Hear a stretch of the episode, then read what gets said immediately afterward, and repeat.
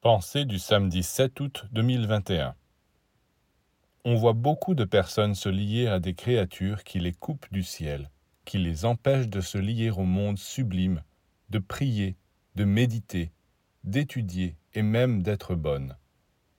Ces personnes se laissent stupidement influencer sans même discerner dans quel gouffre elles seront bientôt précipitées. Et oui, aucun discernement, aucun critère. Je ne suis pas contre les associations, les amitiés, l'amour et le mariage. Mais allez nouer des liens avec quelqu'un qui ne vous rapproche pas du Seigneur, qui ne vous éclaire pas, ne vous purifie pas, ne vous ennoblit pas.